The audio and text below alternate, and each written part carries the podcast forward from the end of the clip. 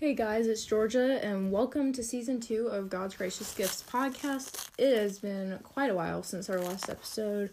Um, I'm flying solo today. We have a guest speaker, but she's currently out of the country right now, so we had a little trouble getting the audio recordings, but um, hopefully she'll be in the next episode.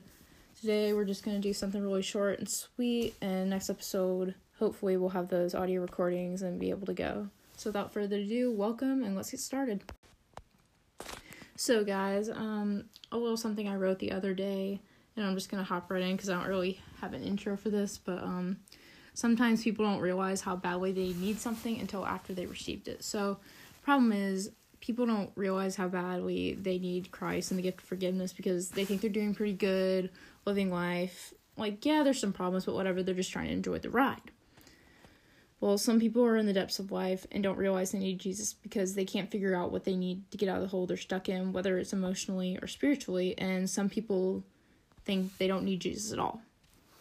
If you don't think you need Jesus in your life, then why would you go and constantly try to live in a pursuit of Him and developing a relationship with Him if you think you don't need Him?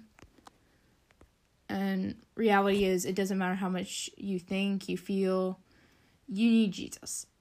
Um, some people don't understand that, obviously. They're not going to believe that, and that's the sad truth. But unfortunately, you don't have to think or feel on that because God is not a thought in your head or emotion in your heart. The problem with this is that if you don't know how badly you need something, you're not going to devote that time and energy to get it unless you want it. So, trying to live out a life like Christ isn't typically the type of thing that people just wake up one day and decide, hey, I want to spend the rest of my life living out God's plan because it sounds fun and I want to do it. Yeah, um, well, anyone who's tried to genuinely live following Christ for a period of time knows that it's definitely not easy, and sometimes it seems to get harder with every passing moment, um, especially with peer pressure, society change, and even ourselves, which can sometimes be our biggest enemy.